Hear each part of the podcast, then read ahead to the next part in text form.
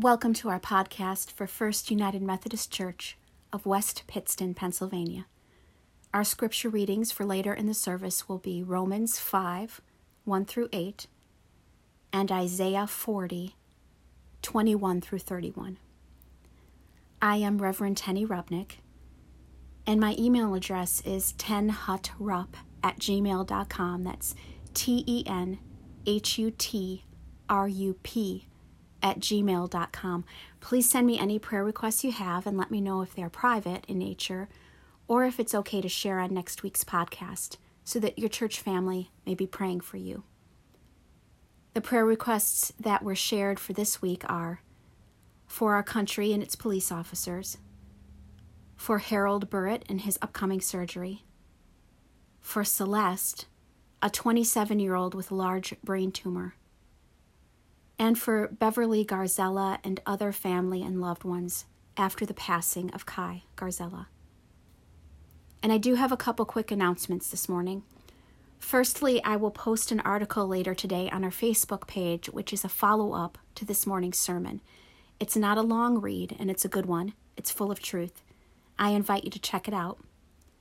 Secondly, the Department of Health website is indicating, and I'm recording this on Friday, but the Department of Health website is indicating that Luzerne County will enter the green phase and open up more on Friday, June 19th. I'm so happy about this, as I know the rest of you all probably are. And this means that we can resume attending church in person very soon. And I was hoping that that day would be June 28th, because if we open on the 19th, I feel like turning around and trying to, to get ready to be together on the 21st will be a bit too quick but June 28th. There will, of course, be certain important changes that will be put in place. We're going to have to block off some pews. You're going to have to wear a face mask to service. We're going to have to use hand sanitizer and keep social distancing, those sorts of things. But I'll release a statement concerning those changes later this week and just wanted to say that I'm so very excited that hopefully this time of not being in our church is coming to an end. The second Sunday after Pentecost, June 14th, 2020. Our gathering meditation this morning is from Exodus 19, verses 3 through 5a. And Moses went up to God. The Lord called to him from the mountain, saying, Thus you shall say to the house of Jacob and tell the Israelites, You have seen what I did to the Egyptians, and how I bore you on eagle's wings, and brought you to myself. Now, therefore, if you obey my voice and keep my covenant, you shall be my treasured possession out of all the peoples. Gather together with me by closing your eyes and imagining our sanctuary around you, the sanctuary we soon may be able to visit again in person.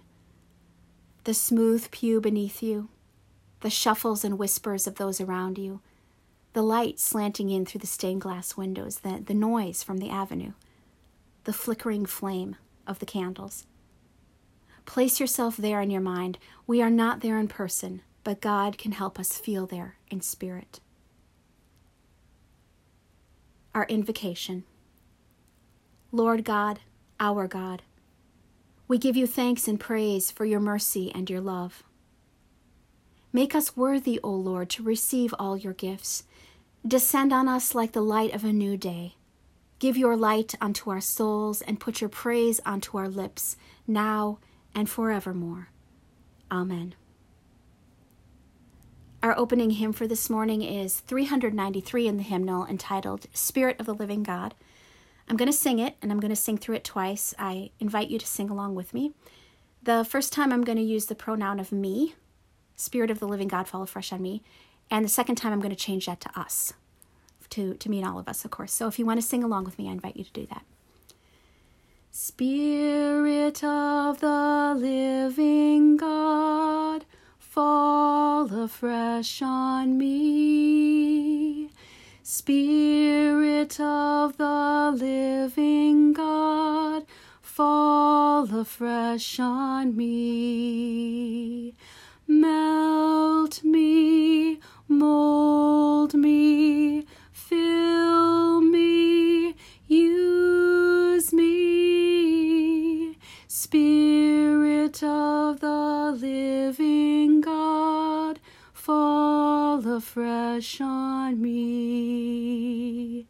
Spirit of the living God, fall afresh on us. Spirit of the living God, fall afresh on us. Melt us, mold us, fill us, use us. Spirit of the living God, fall afresh on us. Our call to worship. Lord God, through Jesus, you opened the eyes of the blind, you healed the sick, and fed the hungry.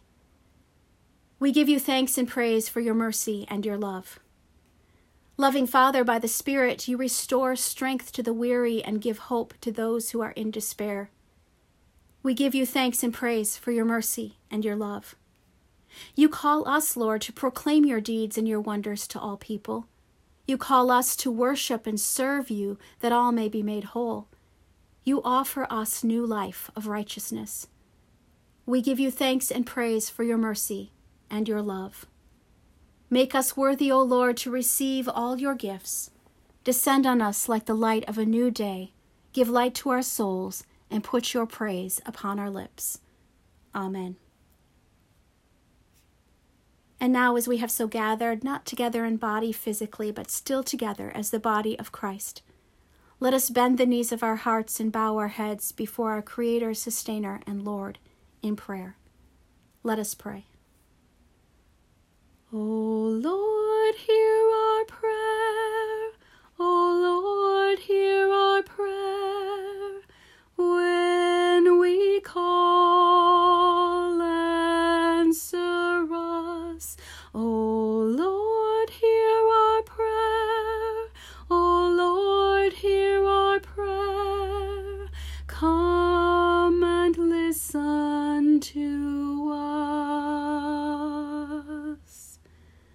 Merciful God, full of grace, hear our prayers of confession and our prayers of need in these next few moments of silence.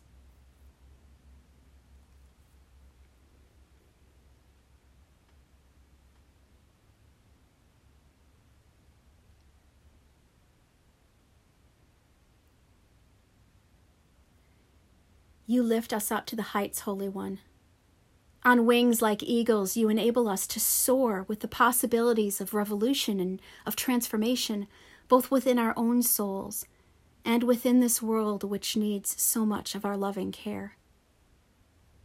And yet, it is not the bright skies where we most often live. We are here, with our feet on the ground, your feet planted firmly beside us, as we try to walk without fainting walk through the shadows of death and ill health and addiction.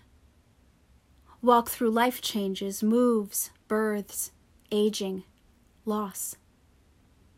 We need your strength to not grow weary as we continue to hope for new life amidst old attitudes and injuries. We long to run and not grow faint as we challenge demeaning political tirades that seep into our own daily encounters and as we work for your compassion and wholeness for all people and all creatures and the very earth. Lift us up to the heights, Holy One, so that we may again catch a glimpse of the vast possibilities of your great shalom, your great wholeness, your great completeness, your great peace, even as we pray for it here on earth by praying as your Son taught us to, saying, Our Father who art in heaven, Hallowed be thy name. Thy kingdom come, thy will be done, on earth as it is in heaven. Give us this day our daily bread, and forgive us our trespasses, as we forgive those who trespass against us. And lead us not into temptation, but deliver us from evil. For thine is the kingdom, and the power, and the glory forever. Amen. Our next hymn is taken from 143 in the hymnal and is entitled On Eagle's Wings, but it's a bit longer. And before I begin, I'd just like to remind Eddie Miller, if he's listening, that this song is not about the Philadelphia Eagles. you who dwell in the shelter of the Lord, who abide in his shadow for life, say to the Lord, my refuge, my rock in whom I trust, and he will raise you up on eagle's wings, bear you on the breath of dawn, make you to shine like the sun, and hold you in the palm of his hand. The snare of the fowler will never capture you,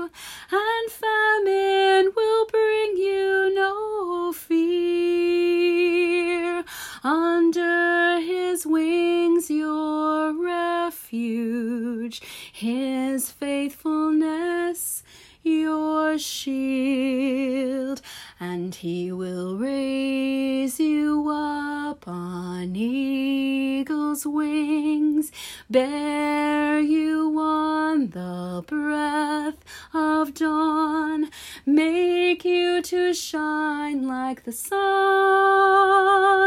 and hold you in the palm of his hand. You need not fear the terror of the night, nor the arrow that flies by day. Though thousands fall about you, near you they shall not come, 'cause he will raise you up on eagle's wings, bear you on the breath of dawn, make you to shine like the sun, and hold you in the palm of his hand, and hold you, hold you in the palm of his hand.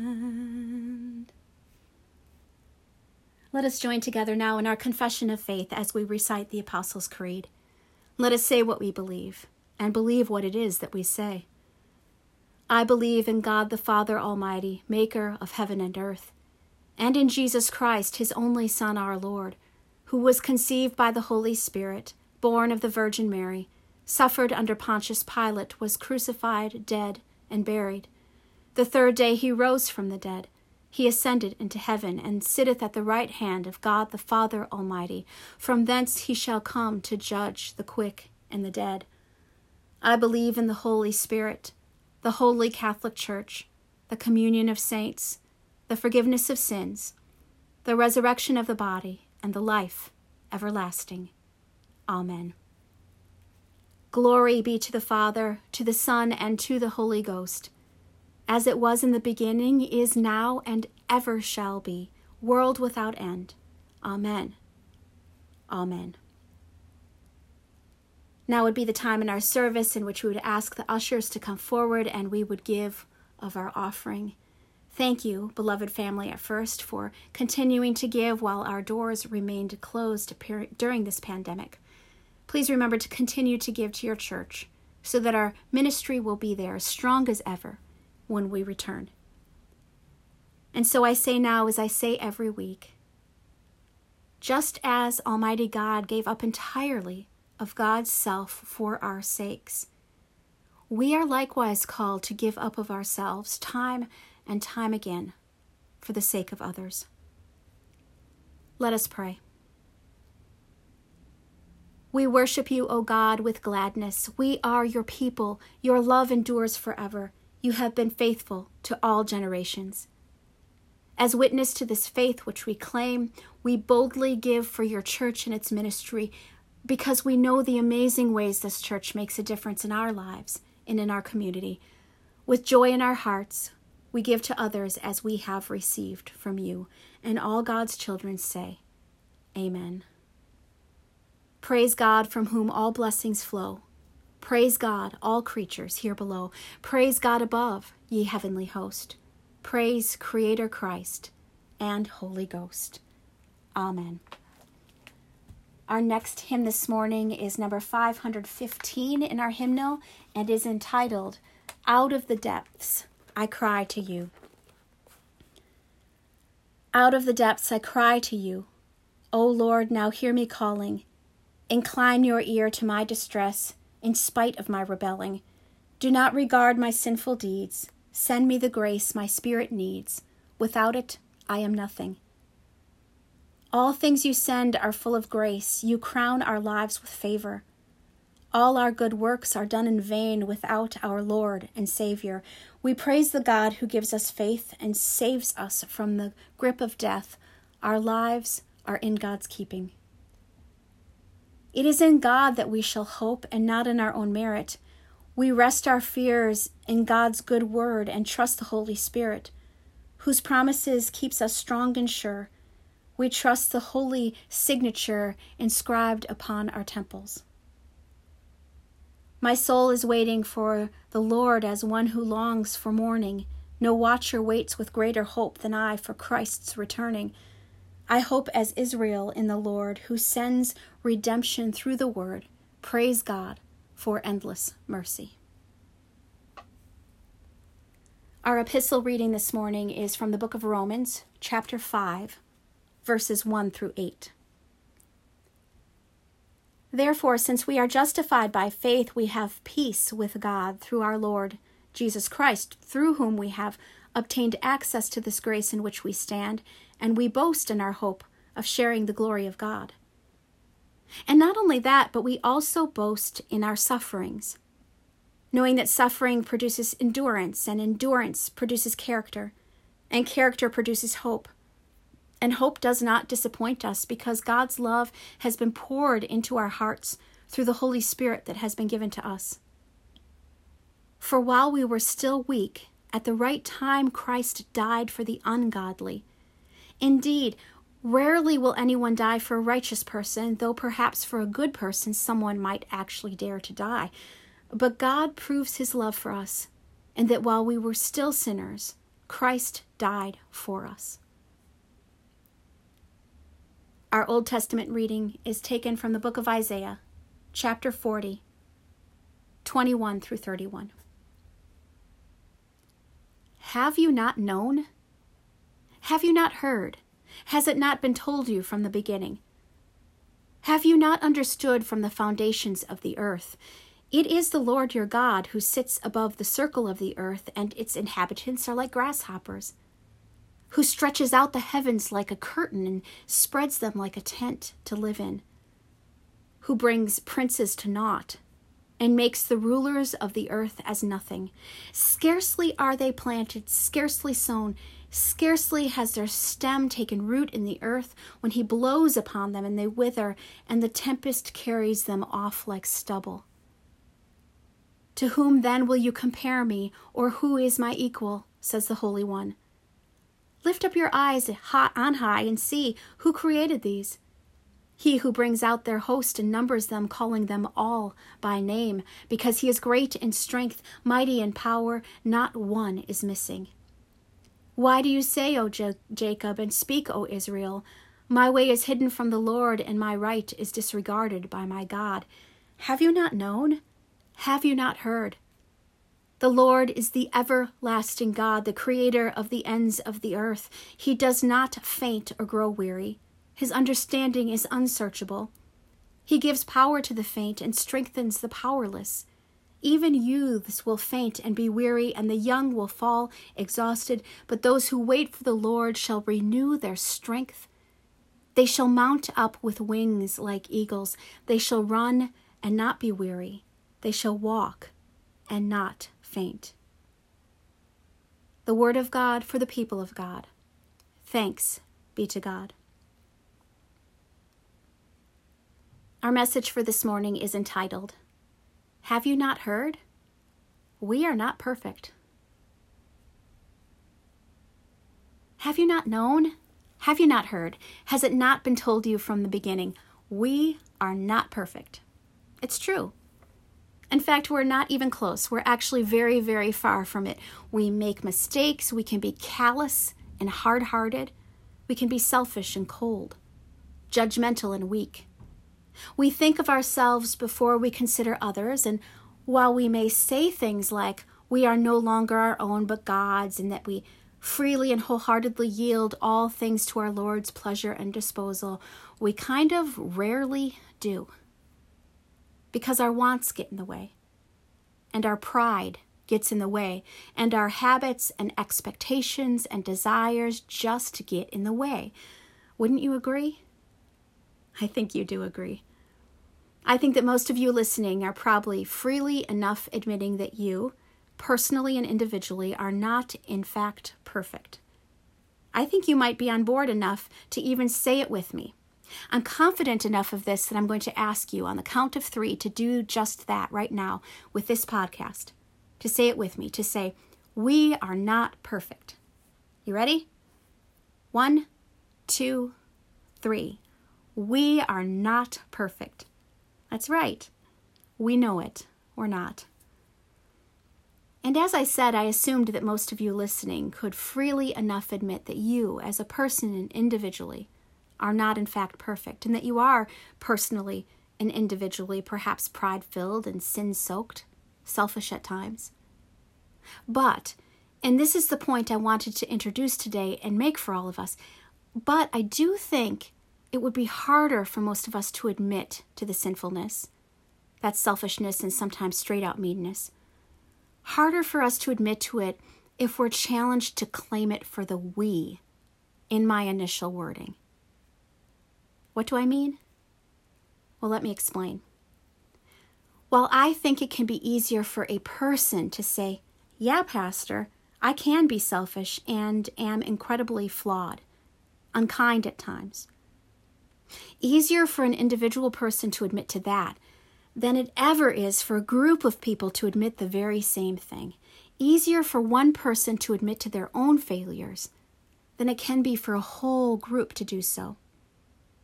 Think of it this way I, as a 45 year old person named Tenny, can find it easy enough to say, I mess up all the time. I have selfishness in me, unloving attitudes, and sin easier for me to own up to that personally than it would ever be for a large group of women in their 40s, for example, to say, We 40 something women are selfish and unloving and full of sin. About us as a whole, about our we as we identify ourselves.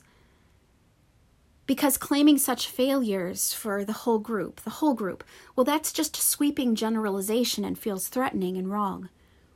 It feels like an unfair labeling of the many, and a very unfavorable labeling at that. We shy away from naming our faults as a member of a group with such a broad and sweeping gesture. While we can admit to individual sin in the hopes that we will quickly then be excused from it, we shy away from accepting blame for corporate or group sin in the fear that we'll be held later accountable for it. Let me say that again. While we can admit to individual sin in the hopes that we will be quickly then excused from it, we shy away from accepting blame for corporate or group sin in the fear that we'll be held later accountable for it. It's a hard thing to not only recognize where we go wrong as a group, but also to admit to such a thing as it is called, to admit to such a thing as corporate or shared sin because the idea of shared sin is kind of out of style in our individualistic culture. We can't really relate, it doesn't really translate for us. I sin, sure. I can admit to that easily enough, but the idea that a group that I belong to and identify with does sin, well, that's as they say in the classic film, The Wizard of Oz. That's a horse of a different color. We'll get back to all that in a bit. Not back to horses that change color, but back to the idea of corporate or shared sin. But first, I'd like to talk to you for a bit about eagles. Yep, eagles, and not about the team for you Philadelphia fans out there, but about the majestic birds of prey, about the impressive flying raptors. When I was still living in South Carolina and serving as a pastor there, I had a meeting one day with a bunch of other pastors. This meeting was mandatory, and we were there to take part of a necessary training. But before our training began, one of the pastors had been asked to lead the rest of us in a short time of devotion. So she walked up to the front, and right off, she said to all of us, Please tell me I'm not the only one here who has been watching that eagle nest on live cam this past week. Huh? I thought. Eagle nest? Live cam? Apparently, and this was a few years ago, there was a very popular live feed set up in the wilderness at a bald eagle's nest. And folks from all over the country were logging onto this live feed and were getting a chance to see the male and female bald eagles coming to the nest and going away from it. And, and this was the real draw, to see the clutch of eggs that the female had laid there. Think of it a camera close enough to these paired eagles' eyrie, to their normally inaccessible nest and showing that this normally unseen sight in a live feed to whomever was interested. It's kind of like a few years back when there was such a hubbub online about that baby giraffe that was to be born, and just about everyone, it seemed, was watching. And so, in the case of this eagle's nest and her clutch of eggs, I guess there was a large internet audience that was impatient that was in impatient anticipation for those eggs to hatch and for those eaglets to break free and to greet the waiting world. And this pastor in South Carolina, the one giving our devotion that day, well, she had gotten all caught up in the excitement, logging in, checking it out many times a day. She was really, really into it. And she told us that in all her excitement for those eggs to hatch, she told us that she became more and more curious about eagles in general and that she had been reading up on them in her spare time, reading up on the eagles, their habits and ways. And she told us that in her reading, she discovered something she had never before been aware of, something she wanted to share with us. And she began to fill us in on what she learned about the process of eagles molting. How many of you out there are familiar with a major midlife molt, M O L T, that an eagle will undertake? I certainly wasn't, not until I heard about it from her. Evidently, as an eagle ages, its beak softens, its talons soften, and its feathers lose that light, flexible character of youth and get hard and brittle instead. And these side effects, as you can imagine, of an eagle's aging process are, of course, a terrible turn of events for a bird of prey. Brittle feathers make it harder to swoop, soar, and dive. Softer talons and beak make it more difficult to kill, to carry away, and to rip into their prey so they can eat. And so, as a result, these aging eagles wind up being less and less successful in their hunt, which means they wind up eating less, which of course means they wind up growing weaker and weaker.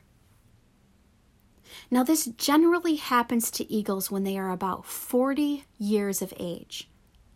While this is an ancient or impossible age for many types of birds, it is the age when an eagle will molt at 40 years old. It's at this age that the eagle will give in to its instinct and will actually give up the hunt. It's at this point at which an eagle turns its back on all of its recent struggle its recent unsuccessful hunts and increasing hunger, and when it finds for itself a protected valley, and when it swoops down and into it, and settles down and into it, and just stays still, just stays there, not hunting, in order, it would seem initially, to just give up. But in reality, a surrender or a giving in is not at all what is happening here. Instead, this is when and where an intense period of refining, redefining, and regrowth begins. Because that eagle in that valley, well, it finds a boulder or a rocky outcropping and it begins to swing its head back and forth and back and forth and to strike violently against that rocky outcropping with this side and then that side and then this side again of its beak. And it rears back its head and strikes that rock straight on with its beak, straight on, hard, side to side, even harder, whack, straight on, whack, whack, side to side, powerful swings of the head and powerful impacts against the beak. And this four decades old eagle strikes and pummels and whacks its beak over and over again against that rock, time and time again, until that softer, aging beak begins to splinter and to crack and to break away.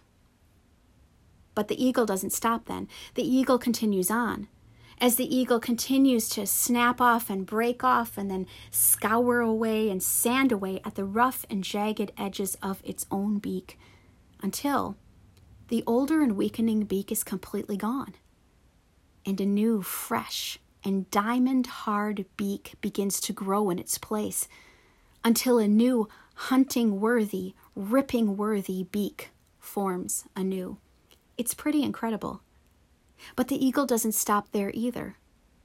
For as this new, tougher beak is forming, the eagle uses it, as best it can, to then get to work on its talons, to address the problem of its softening and insufficient talons by breaking them off and pulling them out, and also by using that new tough beak to get to work on its brittle feathers by cleaning them up and pulling them out so that harder talons can grow in and softer feathers can form.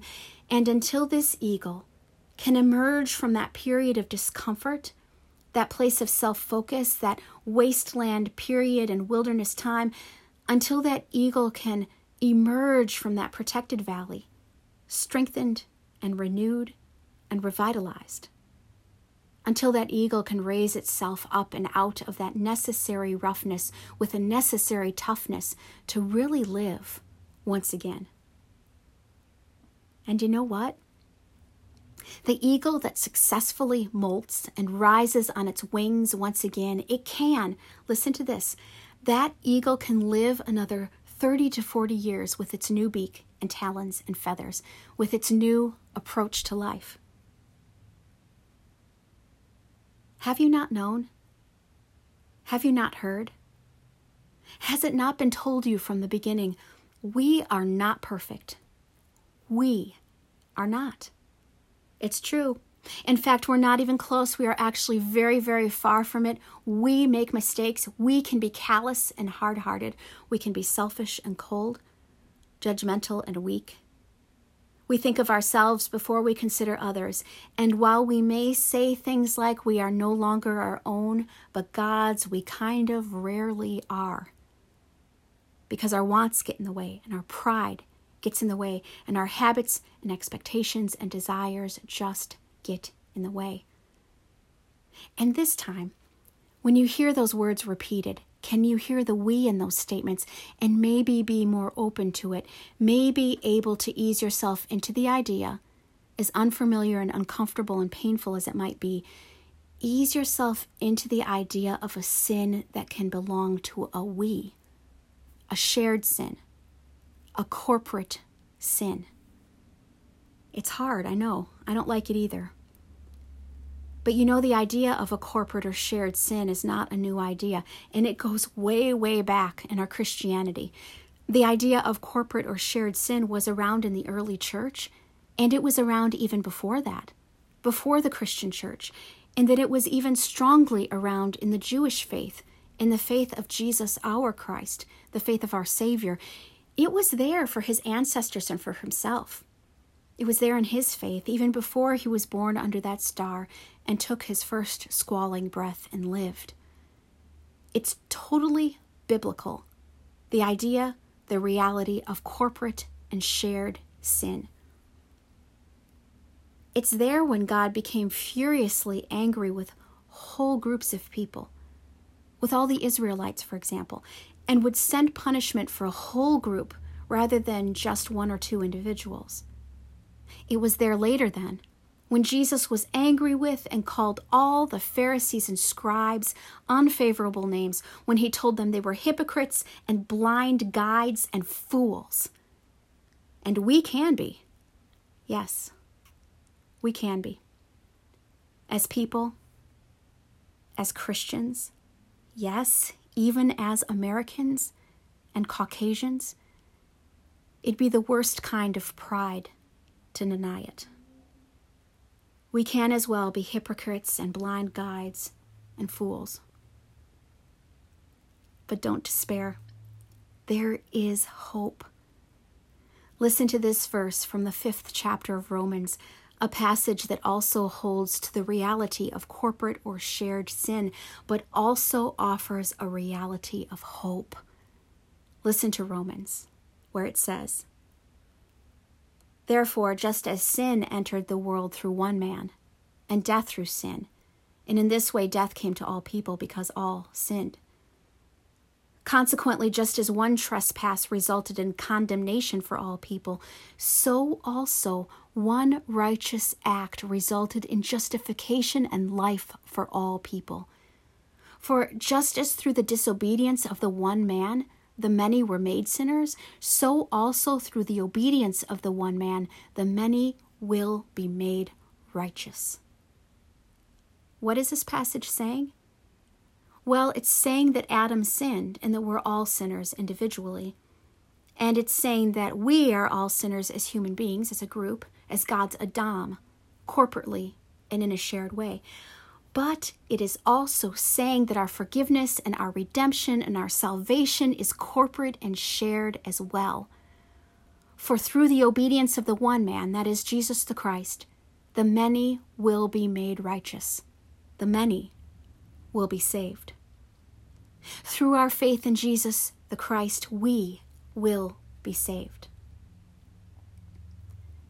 But you know, there's something I haven't told you yet about those molting eagles something I left out as I spoke of their valley experience, and that is this. While all aging, talon and beak softening and feather hardening eagles fly into the valley, and all of them settle in it, while they all have had that time in which they are given an opportunity to face and acknowledge their weakness and brittleness that causes them to fail and begin dying, while they all come to that wilderness time and enter into that place of rocky outcroppings, a place of much vulnerability and of endless expanse of sky, while they all go into that valley, they don't all come out. Listen up now, for it's important to hear that all the aging eagles descend into the valleys, but they don't all ascend up and out of them. All go down not all rise up. Because unless they accept and embrace and undertake, and not all of them do, the hard and painful and uncomfortable work of breaking up and ripping at and tearing away of the bad, so that the better can grow in its place, they just become more and more weak, and more and more hungry, and more and more exposed, and more and more incapable those eagles who avoid and shun and fold under the needed pain, the unavoidable change, the necessary roughness, will they sink slowly into feebleness and onto death. Let's not be like those eagles. Is there a softness towards sin in our lives? May we break it against the rocks and shatter it. Is there a hardness of heart that is formed in us? May we strip it away and pluck it out. May we use this time, this valley time when we are forced to face our own selves, may we use this time as a time to say, We trust you, God. We love you, God. We know that we are not perfect and are meant for better things than this, and we will keep working at and breaking up and ripping away until we are remade and renewed and re strengthened once again, until we are fit and able to once more rise up and fly away again. Please, let's not let our pride get in the way. For as the prophet Isaiah said, those who wait for the Lord shall renew their strength, and they shall mount up with wings like eagles. They shall run and not be weary. They shall walk and not faint. In the name of the Father, and of the Son, and of the Holy Spirit. Amen. Our final hymn this morning is number 670 in the hymnal and is entitled Go Forth for God. Go forth for God. Go to the world in peace. Be of good courage, armed with heavenly grace. In God's good spirit daily to increase, till in the kingdom we see face to face. Go forth for God. Go into the world in peace. Go forth for God. Go into the world in love. Strengthen the faint, give courage to the weak, help the afflicted richly from above. God's love supplies the grace and power we seek. Go forth for God, go to the world in love. Go forth for God, go to the world in strength. Hold fast to the good, be urgent for the right. Render to no one evil. Christ at length shall overcome all darkness with his light.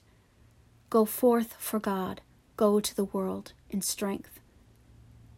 Go forth for God, go to the world in joy, to serve God's people every day and hour, and serving Christ our every gift employ, rejoicing in the Holy Spirit's power. Go forth for God, go to the world in joy. Before we take our leave now of one another, may we recite the prayer of St. Francis of Assisi together. Lord, make me an instrument of your peace. Where there is hatred, let me sow love. Where there is injury, pardon. Where there is doubt, faith. Where there is despair, hope. Where there is darkness, light. And where there is sadness, joy.